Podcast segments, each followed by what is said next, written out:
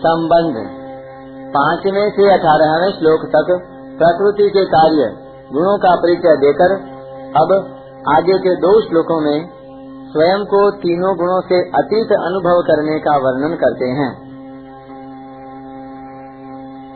नान्यं कर्तारम् यदा द्रष्टानुपश्यति। गुणेभ्यश्च परं व्यक्ति मद्भावं सोऽधिगच्छति।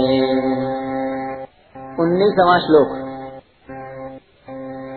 जब विवेकी विचार कुशल मनुष्य तीनों गुणों के सिवाय अन्य किसी को करता नहीं देखता और अपने को गुणों से पर अनुभव करता है तब वह मेरे स्वरूप को प्राप्त हो जाता है। व्याख्या। नान्यम गुणेभ्य कर्तारम यदा दृष्टानुपश्यति गुणेभ्य परम व्यक्ति मद भावम सोधिगछति गुणों के सिवाय अन्य कोई करता है ही नहीं, अर्थात संपूर्ण क्रियाएँ गुणों से ही हो रही हैं।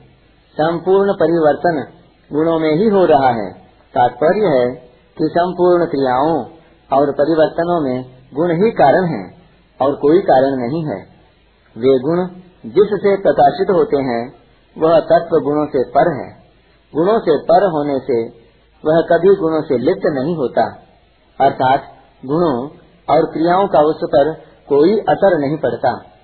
ऐसे उस तत्व को जो विचार कुशल साधक जान लेता है, अर्थात विवेक के द्वारा अपने आप को गुणों से पर असंबद्ध, निर्लिप्त अनुभव कर लेता है कि गुणों के साथ अपना संबंध न कभी हुआ है, न है, न होगा और न हो ही सकता है। कारण कि गुण परिवर्तनशील हैं और स्वयं में कभी परिवर्तन होता ही नहीं। वह फिर मेरे भाव को, मेरे स्वरूप को प्राप्त हो जाता है। तात्पर्य है कि वह जो भूल से गुणों के साथ अपना संबंध मानता था, वह मान्यता मिट जाती है। और मेरे साथ उसका जो स्वतः सिद्ध संबंध है, वह ज्यो का त्यों रह जाता है। परिशिष्ट भाव।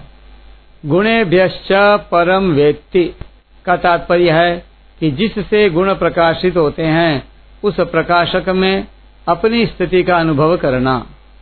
मद भावम सोधि गच्छति पदों का अर्थ है कि वह मेरे भाव को अर्थात ब्रह्म को प्राप्त हो जाता है। इसी बात को दूसरे श्लोक में मम साधर्म्य मागता पदों से कहा गया है।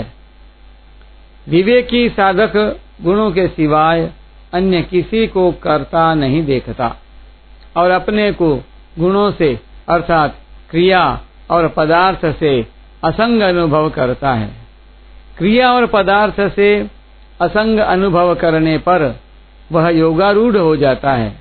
यदा ही नेन्द्रियार्थेशु